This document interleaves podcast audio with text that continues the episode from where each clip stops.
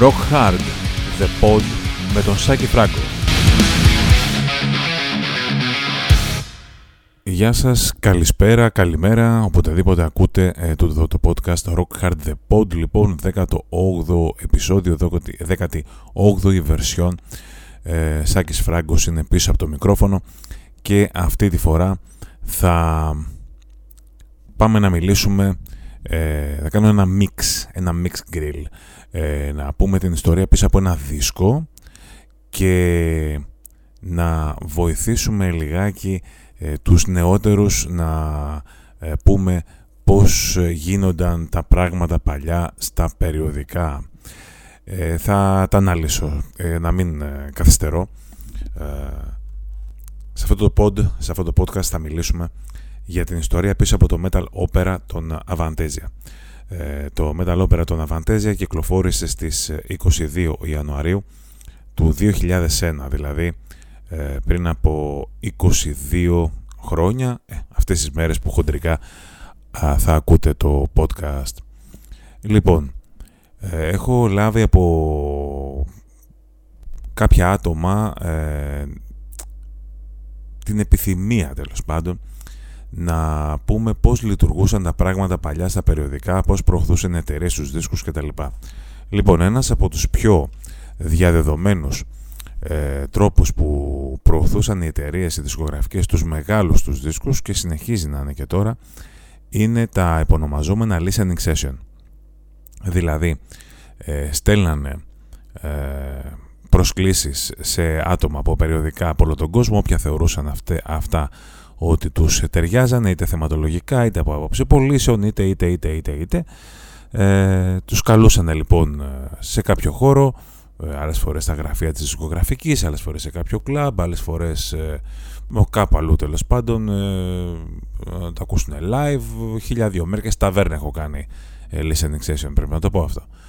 Ε, λοιπόν ε, τότε λοιπόν μας καλούσαν και πηγαίναμε και ε, ξέρανε οι εταιρείες ότι όταν πας και σε ε, πληρώσει, πληρώσει κάποιος ε, τα αεροπορικά, τα ξενοδοχεία, ό,τι φας, ό,τι πιείς και όλα αυτά, ε, καταλαβαίνετε, από μέσα σου νιώθεις μια υποχρέωση να ε, γράψεις και το κατητής ε, παραπάνω και καλύτερο κτλ. Οπότε δεν ήταν μια άμεση δωροδοκία, είναι μια έμεση δωροδοκία, την οποία λάθος κάνω και το ονομάζω δωροδοκία, το παίρνω πίσω ε, θα έλεγα ότι είναι ε, μια προσφορά την οποία ε, είναι σαν να πας σε ένα σπίτι και να σου προσφέρει ένα πολύ ωραίο φαγητό και να πεις χάζω να το φάω. Να το φάω. Τέλος πάντων. Ε, πάμε λοιπόν ε, πίσω στο 2000, Δεκέμβριος του 2000. Ε, τότε εγώ συντάκτης στο περιοδικό τότε Metal Invader και μας έχουν καλέσει ε, για να πάμε να ακούσουμε από την AFM Records μας έχουν καλέσει να πάμε να ακούσουμε το Metal Opera των Avantasia ε, ρωτάω να μάθω τις λεπτομέρειες. Μιλάμε τώρα για συνεννόηση. Σάββατο ήταν το listening session στο Bochum στο Club Matrix. Η μόνη συνεννόηση λοιπόν εγώ που είχα ήταν α τα εισιτήρια στο χέρι. Εδώ δεν υπήρχαν ηλεκτρονικά και τέτοια έτσι. Barcode και ιστορίες Είχα τα αεροπορικά εισιτήρια στα χέρια, δεν ήξερα που θα μείνω και ήξερα ότι ε, θα γινόταν το Listen Session στο Club Matrix στο Bochum. Στο Club Matrix έχουν μέχρι και DVD Nevermore έχει ε, το Year of the Voyager, πώς λέγεται τέλος πάντων. Ωραία, λοιπόν λέω πάω. Πάω στο αεροδρόμιο του Düsseldorf ε, ένα αεροδρόμιο που έμελε να πάω αρκετές φορές ακόμα μετά καθώς ε, για να πας ε, στο Dortmund που είναι η πόλη του γερμανικού Ροκάρτ ε, προσγειώνεσαι στο αεροδρόμιο του Düsseldorf. Λοιπόν, παίρνω τα ειστήρια στα χέρια, μου λέει ο αρχισυντάκτης μου ο Ανδρέας ο Στασινόπουλος τότε ε, πάρε τα ειστήρια, πήγαινε και θα έρθουν να σε μαζέψουν λογικά. Εντάξει, λογικά θα έρθουν να μαζέψουν. Δεν γίνεται κάτι άλλο. Κάπως θα, θα πάνε να μας πάρει. Δεν ήταν η πρώτη φορά που είχα πάει σε αποστολή, είχα πάει αρκετές φορές ακόμα. Ε, πάντα συνηθιζόταν, ε, έρχονται, σε παίρνουν από το αεροδρόμιο, σε πάνε στο ξενοδοχείο και μετά σε πάνε στο χώρο που θα γίνει η προακρόαση ή σε πάνε κατευθείαν στο χώρο της προακρόασης. Ε, πετάω λοιπόν ε, όλα καλά, απογειώνει το αεροπλάνο. Έχω μία ατυχία μέσα στο αεροπλάνο πρέπει να πω, καθώς ε, ε, μία ηλικιωμένη κυρία προσπάθησε να περάσει το ζεστό καφέ πάνω από τα χέρια μου, αποτέλεσμα να χύσει το ζεστό καφέ πάνω μου και να έχω κάνει μία κοκκινίλα τεράστια και να είχε πάρει φωτιά το χέρι μου κυριολεκτικά. Λέω εντάξει, θα πάω στο ξενοδοχείο μου, θα βάλω λίγο δοντόκρεμα εκεί πέρα και θα περάσεις. Μια χαρά είμαστε. Φτάνω στο αεροδρόμιο. Ε, περιμένω, περιμένω. Ρε καλέ μου, ρε χρυσέ μου. Στο μεταξύ, τα δύο τα παιδιά που είχαν τότε την AFM Records στην εταιρεία τους, τον σχορεμένο τον Άντι Αλεντόρφερ και τον Νίλης Βάσκο, ε, τους ήξερα προσωπικά και ε, λέω για να δω τώρα πώς θα τους πάρω τηλέφωνο. Τα τηλέφωνα τους δεν τα είχα, είχα το τηλέφωνο της εταιρείας. Παίρνω τηλέφωνο λοιπόν στην εταιρεία, ε, δεν το σήκωνε κανένας. Σάββατο και όλοι ήταν εκεί που έπρεπε να είναι. Τι να κάνω, τι να κάνω, δεν έχω την παραμικρή ιδέα. Έπαιρνα στην Ελλάδα, έπαιρνα το διανομέα τους, έπαιρνα αυτό, δεν ήξερε κανένας τίποτα. Υποτίθεται λοιπόν ότι εγώ πρέπει να, να κάνω ό,τι περνάει από το χέρι μου για να, να πάω εκεί που πρέπει. Οπότε λέω τι να κάνω; Πάω στο Matrix, στο Bochum. Παίρνω λοιπόν το, το τρένο και πηγαίνω στο Bochum. Ρωτώντας πά στην πόλη. Μην ψάχνετε τώρα εν έτη 2000 ίντερνετ στο κινητό. Για παράδειγμα, λέω εγώ το αμύτη και φανταστεί κανείς. Ούτε φυσικά αεροδρόμιο, τηλέφωνο τώρα να πάρεις από ελληνικό κινητό, γερμανικό, πλέον σε ένα μισθό, έτσι. Κανονικά. Οπότε έπαιξε καρτοτηλέφωνο σκληρό όταν έπαιρνα τηλέφωνα εκεί πέρα. Φτάνω λοιπόν στο Matrix του Bochum και βλέπω ξαφνικά τον φίλο μου τον Νίλς από την AFM και μου λέει «Γεια σου Σάκη, καλώς ήρθες». Τι έγινε ρε παιδιά, λέω. Εδώ με περιμένανε. Ε, εννοείται δεν πήγα σε κανένα ξενοδοχείο, άφησα κάπου την τσάντα μου και άρχισα να περιφέρομαι στο χώρο διότι λίγες ώρες μετά άρχιζε το, το listening session. Ε, εγώ στο μεταξύ έτσι με καμένο χέρι, να τα λέμε και αυτά. Τότε ε, που το ραδιόφωνο είχε πολύ μεγάλη αξία και υπήρχαν ε, εκπομπές που ε, πραγματικά μάθαινες πράγματα, θέλω να πιστεύω μία από αυτές ήταν η άλλη όψη του heavy metal ε, με τον Αντρέα Σασινόπουλο, τότε κάναμε Σάββατο βράδυ 8 με 10. Έχω πάει λοιπόν σε ένα τηλέφωνο που είχε το κλαμπ και βγαίνω ζωντανά στη ραδιοφωνική μας ε, εκπομπή και λέω, περιγράφω αυτό που θα γινόταν. Εκεί πέρα, τι είχα αρχίσει να ακούω, ποιους έβλεπα κτλ. Να είναι καλά ένα παλικάρι, ε, ο Θανάσης αν δεν κάνω λάθος, μου είχε δώσει και την κασέτα με την ηχογράφηση αυτής της εκπομπής. Κάποια στιγμή το είχα αναφέρει στα social media και την έδωσε την κασέτα ε, κασέτα με την ηχογράφηση αυτής της εκπομπής. Λοιπόν, τότε ο λόγος ο βασικός που είχαμε πάει ήταν για να πάμε λίγο και στο δίσκο τώρα γιατί καλή ιστορία, αλλά ο δίσκος είναι ότι όλος ο κόσμος εκείνη την περίοδο ε, ανυπομονούσε να ακούσει τον Michael Kiss και τον Halloween να ξανατραγουδάει power metal. Ε, υποτίθεται ότι στον δίσκο των Avantasia ο Μάικλ Κίσκε δεν ονομαζόταν Μάικλ Κίσκε αλλά άμα δείτε τα credits ονομάζεται Ernie διάλεξε ένα ε, αρκετά ηλίθιο πρέπει να πω παρατσούκλι για να, για να μπει στο δίσκο ε, είναι λοιπόν ε, ο, ο Ernie και μας είχαν πει ότι ε, θα είναι και ο Μάικλ Κίσκε στην προακρόαση. Τι λέω, πηγαίνω μπουσουλώντας. Τότε οι Edguy του Tobias Summit είχαν βγάλει το Vain Glory Opera ε, αμέσως πριν. Είχαν έρθει και στην Ελλάδα με τους Iron Savior και τους Swan Christie. Είχαν περάσει πάρα πολύ ωραία. Ε, μεγάλος καβαλές ο Tobias Summit.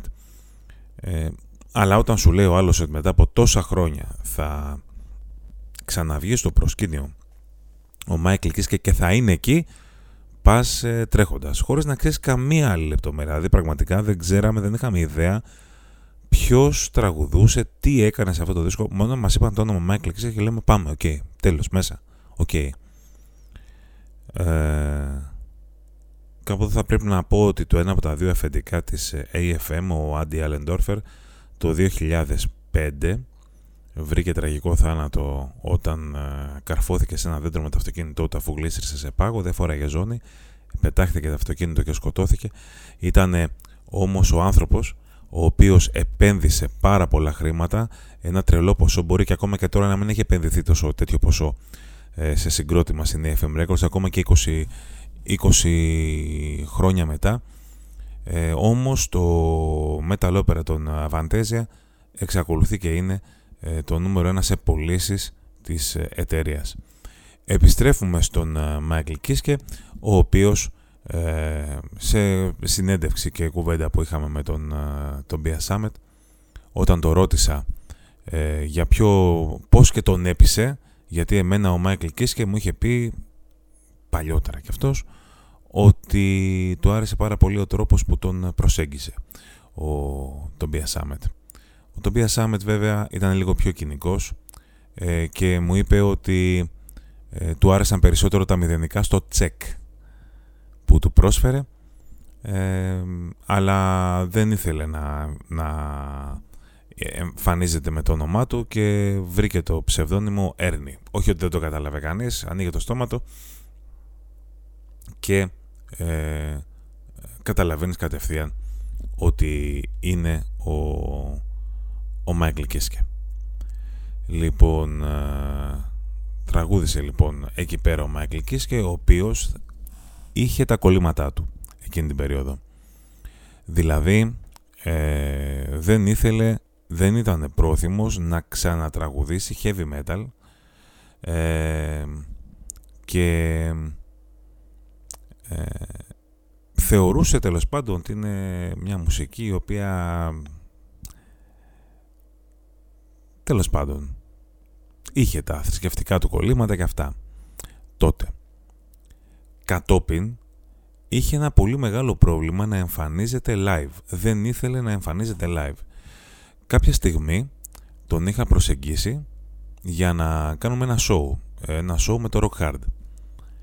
Και η απάντηση που έλαβα από τον άνθρωπο με τον οποίο επικοινώνησα για να παίξει ο Μάικλ Κίσχε ήταν ότι είχε πρόβλημα με την εμφάνισή του, δηλαδή ήταν ένας ε, άνθρωπος ο οποίος είχε κάποια παραπάνω κιλά, όχι τίποτα το τρομερό, ε, και ξυρισμένο κεφάλι και δεν ήθελε να εμφανιστεί έτσι, διότι ο κόσμος το θυμόταν ένα λιγνό παιδί με μακρύ ξανθό μαλλί και ένιωθε πάρα πολύ άσχημα για την εικόνα του και δεν ήθελε να εμφανίζεται μπροστά σε κόσμο. Αυτό του πήρε πάρα πολλά χρόνια να το ξεπεράσει.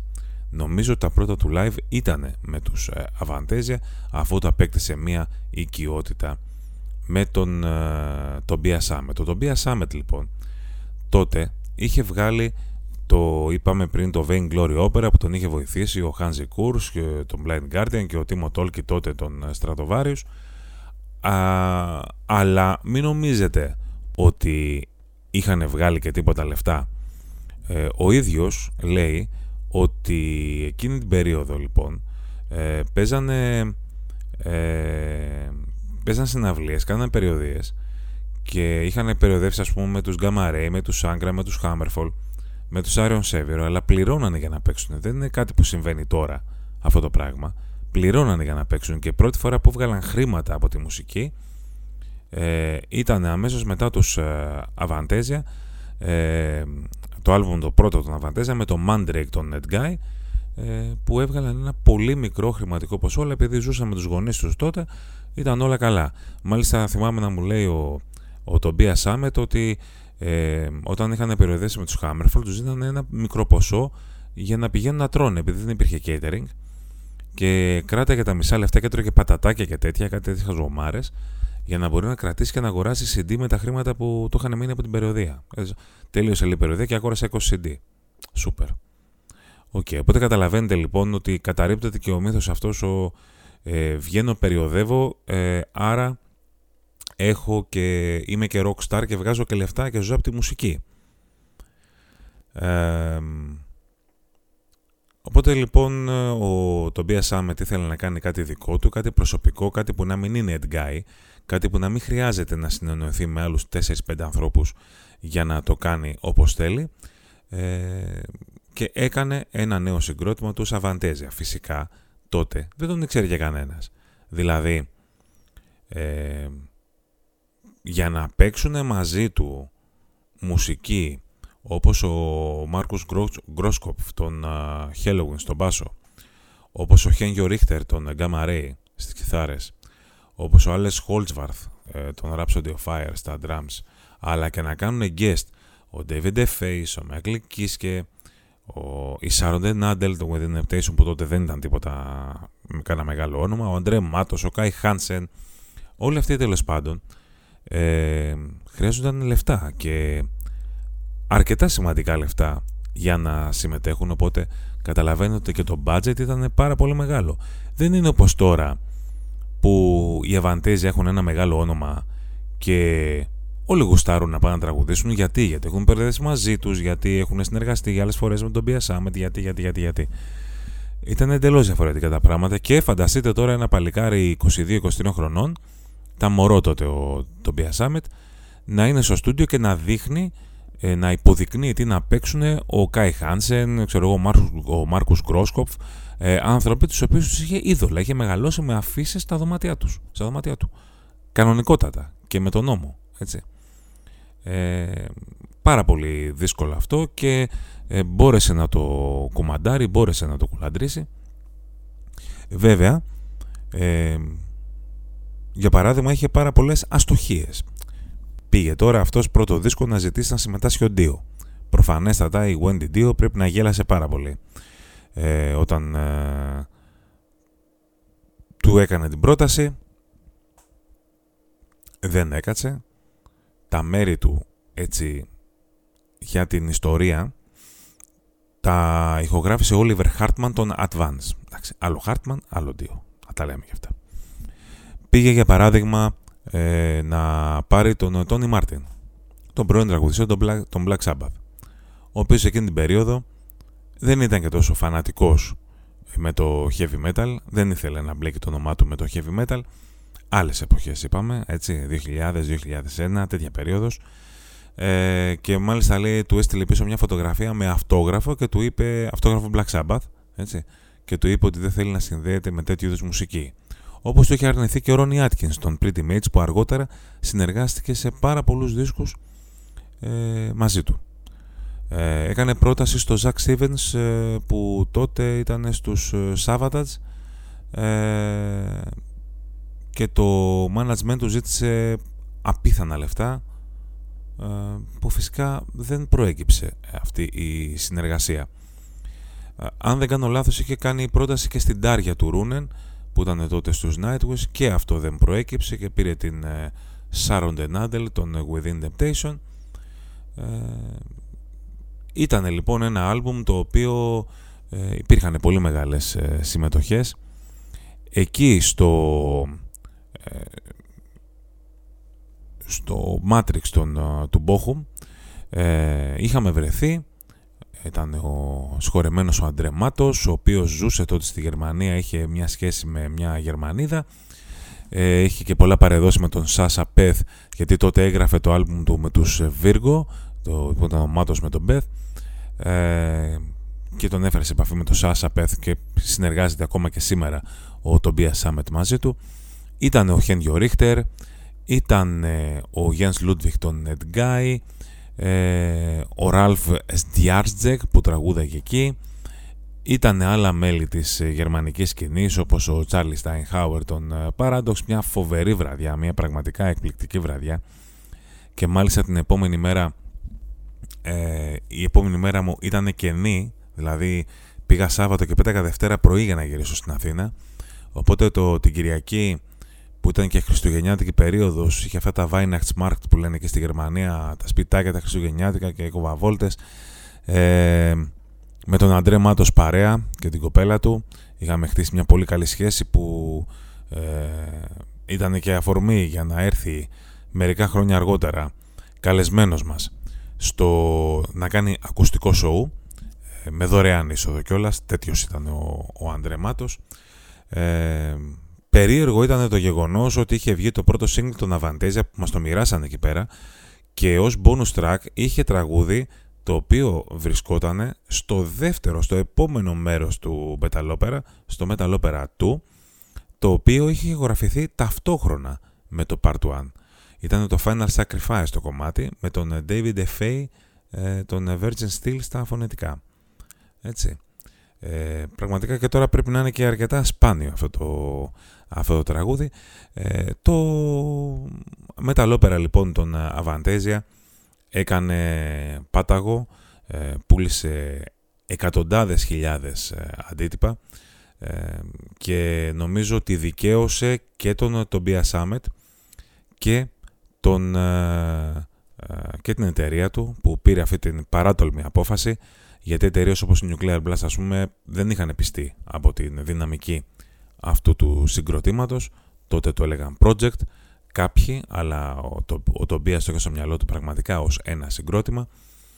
Ε, και ε, άμα θέλετε ήταν και ο λόγος για τον οποίο ε, σταμάτησαν και οι Edguy διότι για κάποια χρόνια ε, είτε άκουγες δίσκο Avantasia είτε άκουγες δίσκο Edguy ήταν το ίδιο πράγμα κάποια στιγμή λοιπόν οι Edguy άρχισαν να παίζουν λίγο πιο hard rock ε, φάση για να χωρίσουν τα τσανάκια τους με τις Αβαντέζια, αλλά όταν είδε ο Σάμετ ότι ε, η Αβαντέζια είναι το κλου της υπόθεσης, ε, επικεντρώθηκε στους Αβαντέζια αποκλειστικά και έβαλε τους Edguy στον πάγο, αφού Αβαντέζια είναι ένας, στους Edguy είναι πέντε. Οπότε κρατάω στον πάγο τους Edguy που μοιράζονται όλα για το 5 και κρατάω τους Αβαντέζια που ε, είμαι εγώ το αφεντικό και κάνω και ό,τι γουστάρω σε τελική ανάλυση. Δεν είναι μόνο ότι παίρνω ε, περισσότερα λεφτά.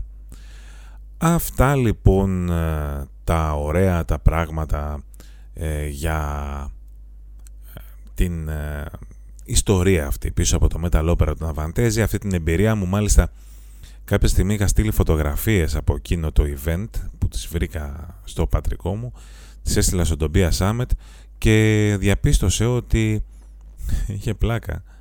Ε, στο, στο Matrix του Bochum βρισκόταν και ένας άνθρωπος να πει έχει τεχνικό σήμερα στα Βαντέζια και μου λέει θα πάω να το ρωτήσω μου λέει ε, για, για ποιο λόγο έχει βρεθεί αυτός εκεί πέρα τι ήταν, να κάνω λέει το μυστικό πράκτορα τρομερά πράγματα αλλά κάπως έτσι ε, χτίζονται οι μεγάλες ιστορίες κάπως έτσι χτίζονται τα μεγάλα συγκροτήματα οι μεγάλες επιτυχίες. Ο Τομπία Σάμετ είχε ένα όραμα, ε, το, ε, το πήγε σε εταιρεία, βρήκε εταιρεία, άσχετα αν το συμβόλαιο που υπέγραψε δεν ήταν και το καλύτερο δυνατό, όπως λέει ο ίδιος η εταιρεία έχει τα δικαιώματα για τουλάχιστον 25 χρόνια ε, και πολλά άλλα έτσι, μικρά πράγματα τα οποία δεν ήταν και ό,τι πιο συμφέροντα, αλλά είναι ένα μάθημα του πώς όταν έχεις ένα όραμα, όταν είσαι ταλαντούχος, ε, δεν χρειάζονται πολλά περισσότερα. Ε, προχωράς, κάνεις το όνειρό σου και όλα τα υπόλοιπα είναι ιστορία. Αυτό λοιπόν ήταν το κομμάτι για το Metal Opera των Avantasia.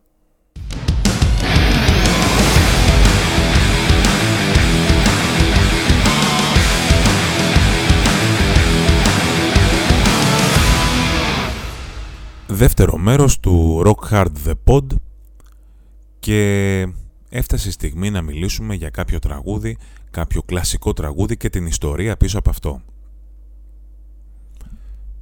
Δεν υπάρχει κανένας λόγος για τον οποίο επέλεξα ε, να μιλήσουμε για το Full For Your Loving. Καμία αφορμή, απλά ε, μου ήρθε στο μυαλό ότι είχε μια ωραία ιστορία, οπότε γιατί να μην την πούμε; Πάμε λοιπόν. Η, το, το Full for Your Loving είναι ένα από τα τραγούδια των White Snake που έχουν κυκλοφορήσει δύο φορές. Η πρώτη, η αρχική του εκτέλεση, αυτή που αναγνωρίζουν οι παλιοί White Snakeάδες, ως την απόλυτη εκτέλεση τραγουδιού βγήκε το 1980 στο άλμπουμ Ready and Willing. Ήταν μια σύνθεση ε, την οποία είχε γράψει ο Coverdale μαζί με, τον, ε, μαζί με τους κιθαρίστες τον ε, Bernie Martin τότε και τον Mickey Moody. Και μιλούσε για ε, τον πρώτο αποτυχημένο γάμο του David Coverdale ένα από τους πολλούς τέλος πάντων που, μια από τις ε, ε, αποτυχίες του με τις γυναίκες αλλά λέει μια από τις επιτυχίες, μια από τις επιτυχίες σε γάμους γιατί οι επιτυχίες του Coverdale γυναίκες ε, εντάξει, είναι, είναι μυθικές. Δηλαδή, να λέμε αλήθειες. Να λέμε αλήθειες. Ε, νομίζω ότι σε σχέση με το πρώτο γάμο του είχε γράψει και το Don't Break My Heart Again. Ε, τέλος πάντων, ε, σε δήλωση που μας είχε κάνει ο, ο David Coverdale στο Rock Hard, μας είχε πει ότι έγραψαν το κομμάτι αυτό και είχαν στο μυαλό τους να το δώσουν στο μεγάλο jazz blues καλλιτέχνη το B.B. King, στον τεράστιο B.B. King. Όταν λοιπόν το τελείωσαν στην demo του μορφή, κοιταχτήκαν με τον Martin Birch, τον παραγωγό, ο οποίος έχει κάνει παραγωγές και στο Iron Maiden κτλ. κτλ, κτλ ε, και λένε, εσύ είναι πολύ καλό, μάλλον θα πρέπει να το κρατήσουμε για μας. Και Όντως αυτό έγινε. Έγινε η πρώτη πραγματική επιτυχία των ε, White Snake. Ε, ένα, το πρώτο τους ευρωπαϊκό hit πήγε στη θέση νούμερο 13 στα single της ε, Μεγάλης Βρετανίας, στα 53 στην Αμερική, αλλά ήταν το πρώτο μπαμ που έκανε ουσιαστικά η, η White Snake με αυτό το τραγούδι. Στη συνέχεια, όταν έκανα τη μεγάλη επιτυχία με το album White Snake 1987 όπως έχουμε μάθει να το λέμε, κυκλοφόρησαν το Sleep of the Tongue το 1989. Αυτή τη φορά, ε, όπως μας μαρτυράει και ο ε, David Coverdale, ε, ουσιαστικά, ουσιαστικά αναγκάστηκαν από την εταιρεία τους όχι μόνο να επανηχογραφήσουν το τραγούδι αυτό με τη σύνθεση του ε, Sleep of the Tongue, δηλαδή με τον ε, Steve Vai στις κιθάρες, Rudy Sarzo μπάσο, Tommy Aldridge τύμπανα. Ο Adrian Vandenberg παίζει στο βίντεο κλιπ, αλλά δεν παίζει στο τραγούδι, γιατί είχε ένα σοβαρό πρόβλημα στο χέρι του και δεν ηχογράφησε στον ε, δίσκο. Λοιπόν, και μάλιστα λέει ο Coverdale λοιπόν ότι όχι μόνο μας έκανα να το ε, επανεχογραφήσουμε το τραγούδι, ε, αλλά ενώ είχε επιλέξει να βγει με single το Judgment Day από το, μέσα από το Sleep of the Tongue, η εταιρεία μαζί με manager και ραδιοφωνάνθρωπος και όλα αυτά, ε, τους είπαν ότι ε, έπρεπε να βγάλουν πρώτο single το, ε, να βγάλουν single τέλος πάντων το, το Here I Go Again, το, ναι, το, το Full for Your Loving, συγγνώμη, ε, και να μην βγούνε με το Judgment Day. Ε, αυτή είναι μια απόφαση την οποία μετάνιωσε ε, αργότερα ο David Coverdale και όπως λέει ο ίδιος αυτό είναι ένα μάθημα το οποίο πήρα και δεν την ξαναπατάω μετά από αυτό. ουσιαστικά μάλιστα θα πρέπει να πω ότι η πρώτη πρώτη εκτέλεση ε, που μπήκε στο δίσκο στο Red and Willing ε, είναι ουσιαστικά η demo έκδοση του κομματιού και δεν το ξαναπαίξαν, τους άρεσε τόσο όταν το είχαν δημιουργήσει που το έβαλαν ουσιαστικά με την demo εκτέλεσή του. Στην εκτέλεση του Sleep of the Tongue το τραγούδι ε, πήγε αρκετά καλύτερα στην Αμερική αλλά έφτασε νούμερο 2 στα mainstream rock charts αλλά στην ε, Αγγλία ε, πήγε λίγο χειρότερα. Αυτό δεν έχει καμία σημασία. Ε, εγώ κρατάω πάντα τις δηλώσεις των καλλιτεχνών που κρατάνε το ότι θέλουν πραγματικά όταν μπορούν να το κάνουν αυτό να αποφασίζουν οι ίδιοι για τις τύχες των τραγουδιών. Και η μίξη και όλη αυτή η εκτέλεση του Full For Your Loving στο Sleep of the Tongue είναι μια πιο AOR ε, κατεύθυνση και δεν έχει σχέση με την ε, αρχική εκτέλεση του κομματιού η οποία όπως και να έχει είναι μια πιο ε, χαρτροκάδικη, είναι μια πιο αυθεντική εκτέλεση και δεν είναι όπως λέει και ο Δημήτρης Ειρηνάκης μια τσιχλόφουσκα όπως η παραγωγή του 1987 αλλά αυτό είναι ένα άλλο κεφάλαιο που θα πρέπει να συζητήσουμε τα παραγωγικά θέματα, τα θέματα παραγωγής λοιπόν με τον Δημήτρη Σιρινάκη ως ειδικό ε, επί των παραγωγών. Αυτό λοιπόν, αυτή λοιπόν ήταν η ιστορία πίσω από το Full For Your Loving, το κλασικότατο αυτό τραγούδι των White Snake.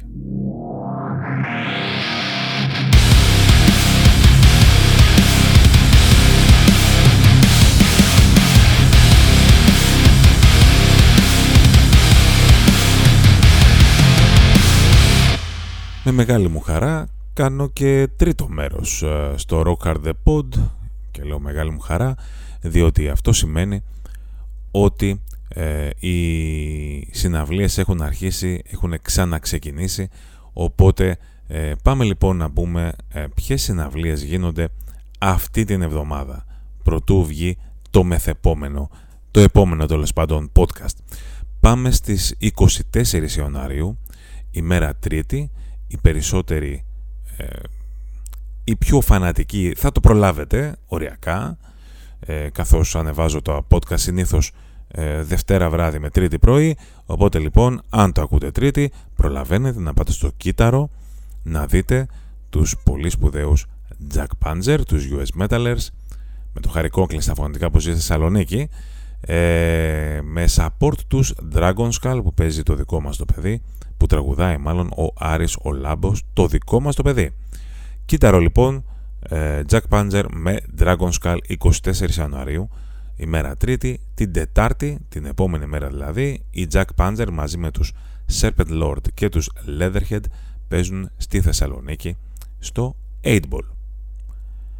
Στις 26 του Ιανουαρίου, ημέρα 5η, στο Κύτταρο παίζουν οι Ιταλοί μέσα ε, που ένα Ritual Doom έτσι, συγκρότημα το οποίο πήγε πάρα πολύ καλά στην ψηφοφορία των συντακτών του Rock Hard και ήταν μέσα στην πεντάδα των καλύτερων άλμπουμ του 2022 με support τους Church of the Sea. Την επόμενη μέρα, Παρασκευή 27 Ιανουαρίου, οι μέσα παίζουν στη Θεσσαλονίκη στο 8 Ball, αυτή τη φορά με support τους Temple.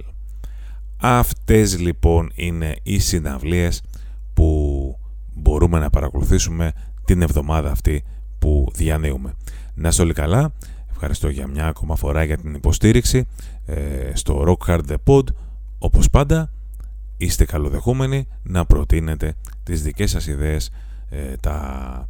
για να βοηθήσετε και εμένα να ξεσκαλώνω και να βρίσκω κάτι ενδιαφέρον, κάτι που να ενδιαφέρει βασικά εσάς. Το section του Rock Hard The Pod με τις επερχόμενες κυκλοφορίες έχει γίνει πλέον, να το πω σε εισαγωγικά, τηλεοπτικό. Βγαίνει στο YouTube, βγαίνει στα social media, είναι βίντεο και μιλάω ακόμα πιο αναλυτικά ε, κάθε Παρασκευή ή κάθε Πέμπτη βράδυ ανάλογα, δεν ξέρω, κάπως έτσι θα το κάνουμε, ε, στο Brand New Metal για όλες τις κυκλοφορίες ή τέλος πάντων αυτές που καταφέρει να ακούσω νωρίτερα ε, οι οποίες κυκλοφορούν ως επιτοπλίστων την Παρασκευή. Αυτά λοιπόν τώρα, να είστε καλά, Σάκης Φράγκος, over and out.